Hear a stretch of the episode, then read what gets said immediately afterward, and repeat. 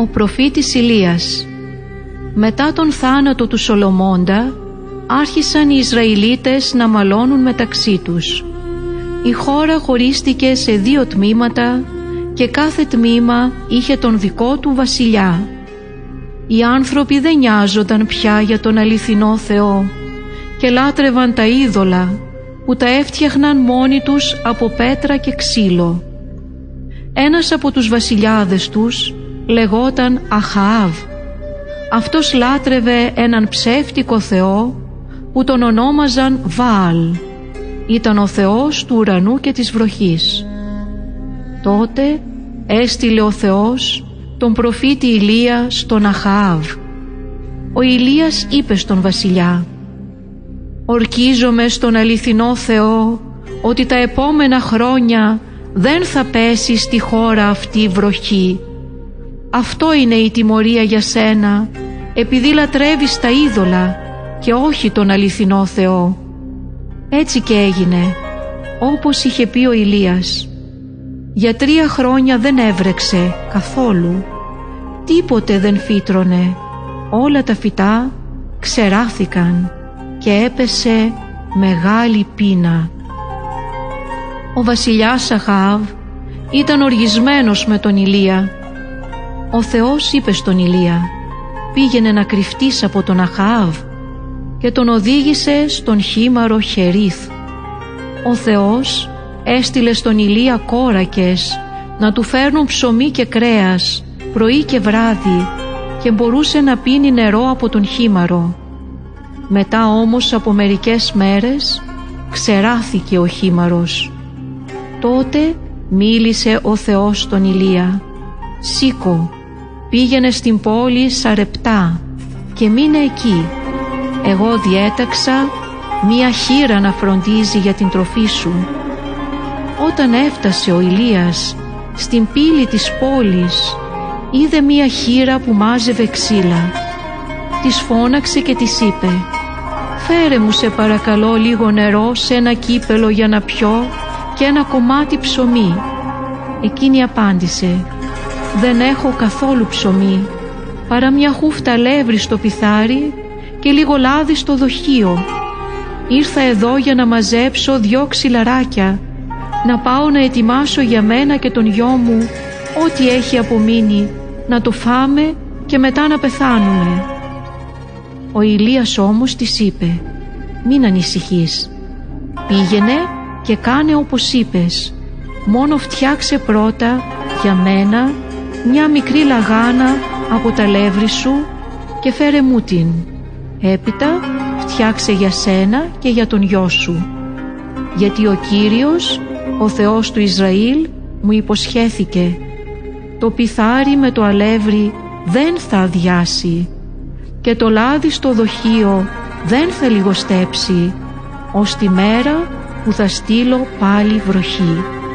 Πήγε λοιπόν η γυναίκα και έκανε όπως της είπε ο Ηλίας, και έτρωγαν αυτός, η ίδια και ο γιος της για πολλές μέρες. Πράγματι το πιθάρι με το αλεύρι δεν άδειασε και το λάδι στο δοχείο δεν λιγόστεψε.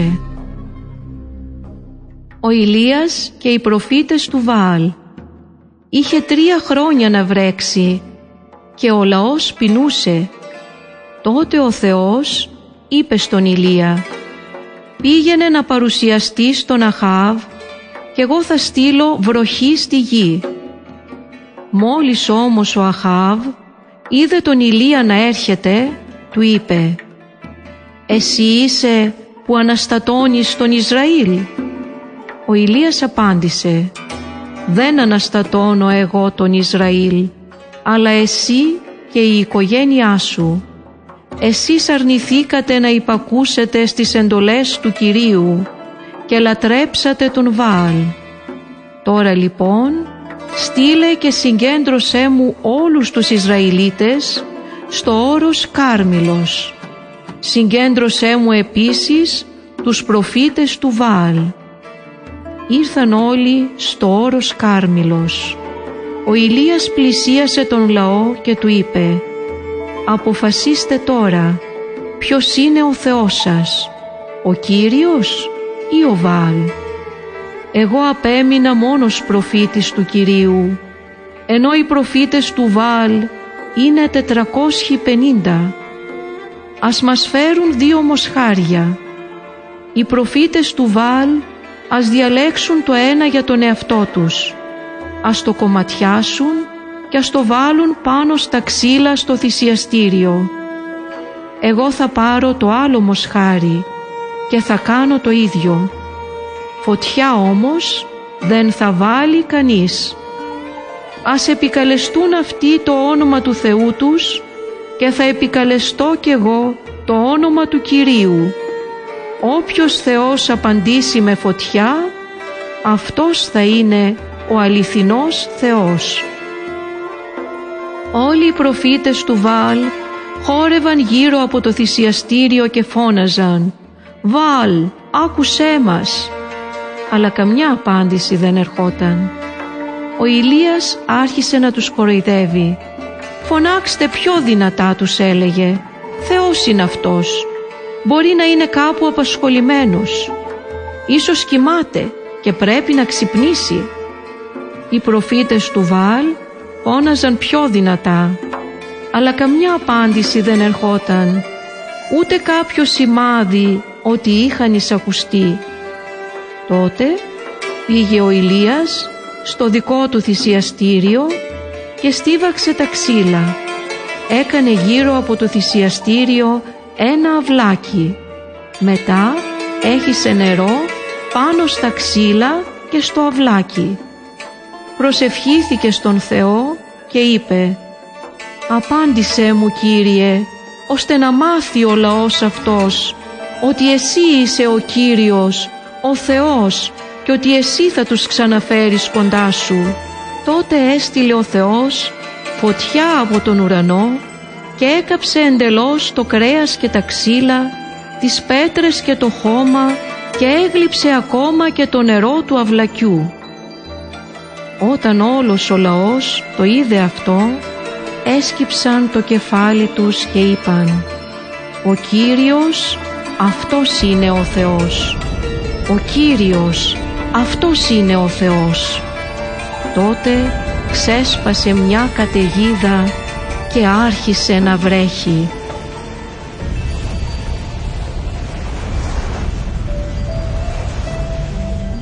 Ο προφήτης Ισαΐας. Ένας άλλος μεγάλος προφήτης ήταν ο Ισαΐας. Μία μέρα είδε ένα όραμα. Ο Θεός μίλησε και του είπε «Ποιο να στείλω? Ποιος θέλει να γίνει ο αγγελιοφόρος μου?» Ο Ισαΐας απάντησε «Ορίστε, στείλε εμένα».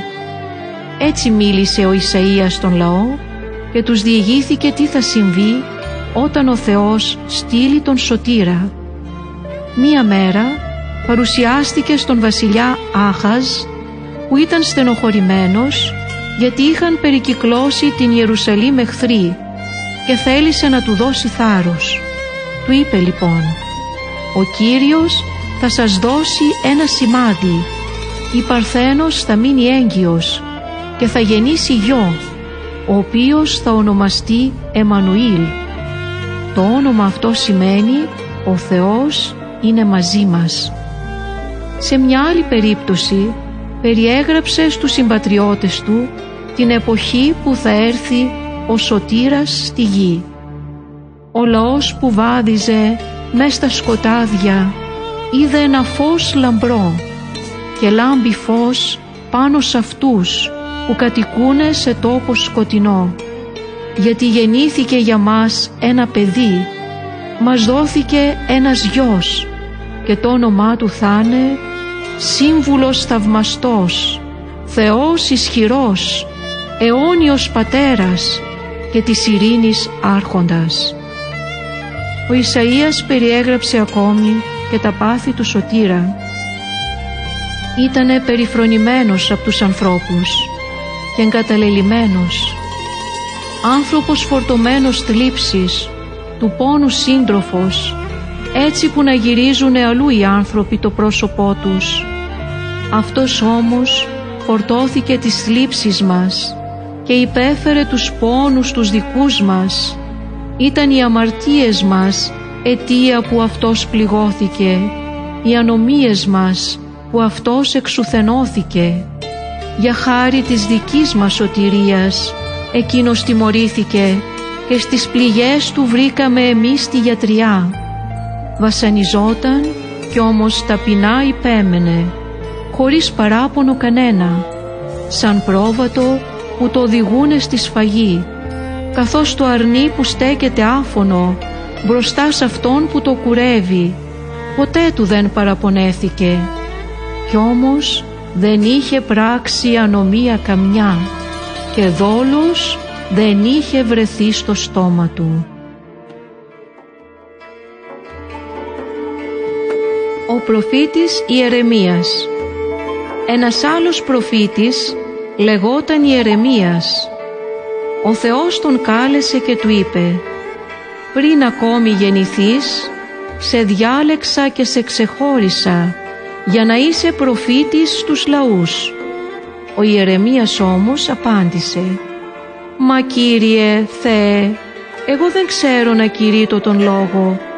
Είμαι ακόμα πολύ νέος». Ο Θεός όμως του απάντησε: «Μη λες πως είσαι νέος. Πήγαινε σε όλους σε όσους θα σε στείλω και πες ό,τι σε διατάζω. Μη φοβάσαι κανέναν, γιατί εγώ είμαι μαζί σου για να σε προστατεύω». Μια μέρα ο Ιερεμίας έπρεπε να πάει στο σπίτι κάποιου αγκιοπλάστη. Ο αγκιοπλάστης καθόταν στον τροχό και έπλαθε ένα αγγείο. Χάλασε όμως το αγγείο και τότε αυτός ξανά φτιάξε από τον πυλό άλλο αγγείο και του έδωσε τη μορφή που ήθελε ο ίδιος. Τότε ο Θεός είπε στον Ιερεμία: «Δεν μπορώ τάχα να σας μεταχειριστώ όπως μεταχειρίζεται αυτός ο αγκιοπλάστης τον πυλό με τα χέρια του? Έτσι είστε κι εσείς τα δικά μου χέρια. Πες λοιπόν στο λαό, αν αλλάξουν και διορθώσουν τη συμπεριφορά και τις πράξεις τους, θα τους βοηθήσω». Ο προφήτης Ιερεμίας μετέφερε στον λαό ένα μήνυμα του Θεού που υποσχόταν ότι την εποχή που θα έρθει ο Σωτήρας, ο Θεός θα κάνει μια καινούρια συμφωνία με τον λαό Του. Έλεγε το μήνυμα: «Έρχεται ο καιρός που θα κάνω καινούρια συμφωνία με το λαό μου. Δεν θα έχει καμιά σχέση με τη συμφωνία που είχα κάνει με τους προγόνους τους την ημέρα που τους πήρα από το χέρι και τους οδήγησα έξω από την Αίγυπτο. Εκείνοι δεν τήρησαν τη συμφωνία μου και εγώ τους παραμέλησα, και να ποια θα είναι η νέα συμφωνία. Θα βάλω τον νόμο μου μέσα στη συνείδησή τους και θα τον γράψω στις καρδιές τους. Όλοι τους θα με γνωρίζουν, από τον πιο άσημο ως τον πιο σπουδαίο. Θα συγχωρήσω την ανομία τους και δεν θα ξαναθυμηθώ πια την αμαρτία τους. Εγώ το λέω, ο Κύριος».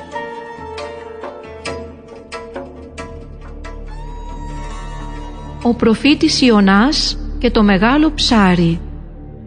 Ο Ιωνάς ήταν ένας ευσεβής άνδρας. Κάποια μέρα ο Θεός του είπε: «Σήκω να πας στην Νινευή, τη μεγάλη πόλη. Εκεί να πεις στους κατοίκους ότι θα τους τιμωρήσω, γιατί είδα πόσο κακοί είναι». Ο Ιωνάς όμως φοβήθηκε να πάει στην Νινευή και δεν υπάκουσε. Πήγε σε ένα παραθαλάσσιο μέρος, βρήκε ένα πλοίο που πήγαινε προς την αντίθετη κατεύθυνση. Ήθελε να ξεφύγει από τον Θεό. Αλλά ο Θεός σήκωσε ανεμοστρόβιλο στη θάλασσα. Οι ναύτες τρόμαξαν και φώναζαν ζητώντας βοήθεια από τον Θεό και για να ελαφρώσουν το πλοίο έριχναν το φορτίο του στη θάλασσα. Νωρίτερα ο Ιωνάς είχε κατεβεί στο αμπάρι του πλοίου και κοιμόταν βαθιά. Ο πλοίαρχος τον πλησίασε και του είπε «Σήκω και παρακάλεσε τον Θεό σου να μας βοηθήσει, ίσως μας λυπηθεί και σωθούμε». Ο Ιωνάς όμως είπε «Ο Θεός δεν θα με ακούσει, εγώ φταίω για όλα. Δεν υπάκουσα στην εντολή του και ήθελα να ξεφύγω από αυτόν». Τότε έστειλε ο Θεός τη θαλασσοταραχή «Πάρτε με και ρίξτε με στη θάλασσα και αυτή θα ησυχάσει». Οι ναύτες δεν ήθελαν να το κάνουν αυτό. Η θαλασσοταραχή όμως γινόταν ολοένα και χειρότερη. Τότε άρχισαν να προσεύχονται στο Θεό «Αχ Κύριε, μη μας τιμωρήσεις με θάνατο, επειδή θα ρίξουμε αυτόν τον άνθρωπο στη θάλασσα. Εσύ Κύριε, εκείνο που θέλεις το κάνεις». Έπειτα σήκωσαν τον Ιωνά και τον πέταξαν στη θάλασσα και αμέσως η θαλασσοταραχή σταμάτησε. Ο Θεός έστειλε τότε ένα μεγάλο ψάρι και κατάπιε τον Ιωνά. Και έμεινε ο Ιωνάς μες στην κοιλιά του ψαριού 3 μερόνυχτα.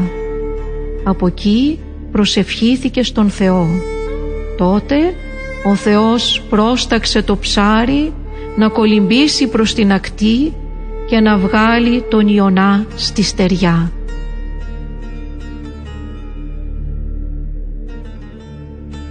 Ο Ιωνάς πηγαίνει στην Νινευή. Για δεύτερη φορά είπε ο Θεός στον Ιωνά «Σήκω να πας στην Νινευή, εκεί να πεις στους ανθρώπους ότι θα τους τιμωρήσω». Αυτή τη φορά ο Ιωνάς υπάκουσε. Πήγε στο κέντρο της πόλης και φώναξε «40 μέρες ακόμα και η Νινευή θα καταστραφεί». Τότε οι κάτοικοι της Νινευή τρόμαξαν. Φόρεσαν πένθυμα ρούχα και προσευχήθηκαν στον Θεό να τους γλιτώσει. Σταμάτησαν τις κακές πράξεις και τις αδικίες τους. Όταν είδε ο Θεός πως οι Νινεβίτες άφησαν την κακία τους, αποφάσισε να μην καταστρέψει την πόλη.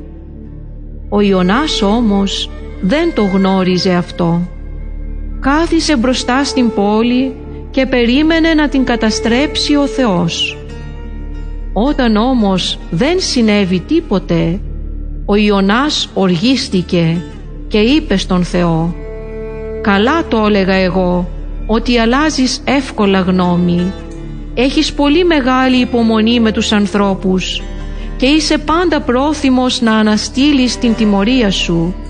Γι' αυτό δεν ήθελα από την αρχή να πάω στην Νινευή». Και ο Θεός του αποκρίθηκε «Είναι σωστό να θυμώνεις Ιωνά». Ο Ιωνάς ήθελε να φτιάξει ένα στέγαστρο και να καθίσει από κάτω. Ο Θεός πρόσταξε τότε να φυτρώσει ένα φυτό και να ψηλώσει γρήγορα πάνω από το κεφάλι του Ιωνά, να του κάνει σκιά. Ο Ιωνάς χάρηκε πάρα πολύ γι' αυτό το φυτό. Ο Θεός ήθελε να δείξει στον Ιωνά πόσο άδικος ήταν. Γι' αυτό νωρίς την άλλη μέρα το πρωί πρόσταξε ένα σκουλίκι να αρχίσει να τρώει τις ρίζες του φυτού και έτσι το φυτό ξεράθηκε. Όταν βγήκε ο ήλιος και ψήλωσε, το κεφάλι του Ιωνά έκαιγε και αυτός ένιωθε εξαντλημένος. Παραπονέθηκε λοιπόν στον Θεό. Ο Θεός όμως τον ρώτησε «Είναι σωστό να θυμώνεις Ιωνά εξαιτίας αυτού του φυτού? Εσύ ούτε κοπίασες γι' αυτό το φυτό, ούτε το φρόντισες να μεγαλώσει. Κι όμως λυπήθηκες γι' αυτό. Εγώ δεν έπρεπε να λυπηθώ για την Νινευή, μια πόλη τόσο μεγάλη, να λυπηθώ τους ανθρώπους της και να μην τους αφήσω να πεθάνουν?»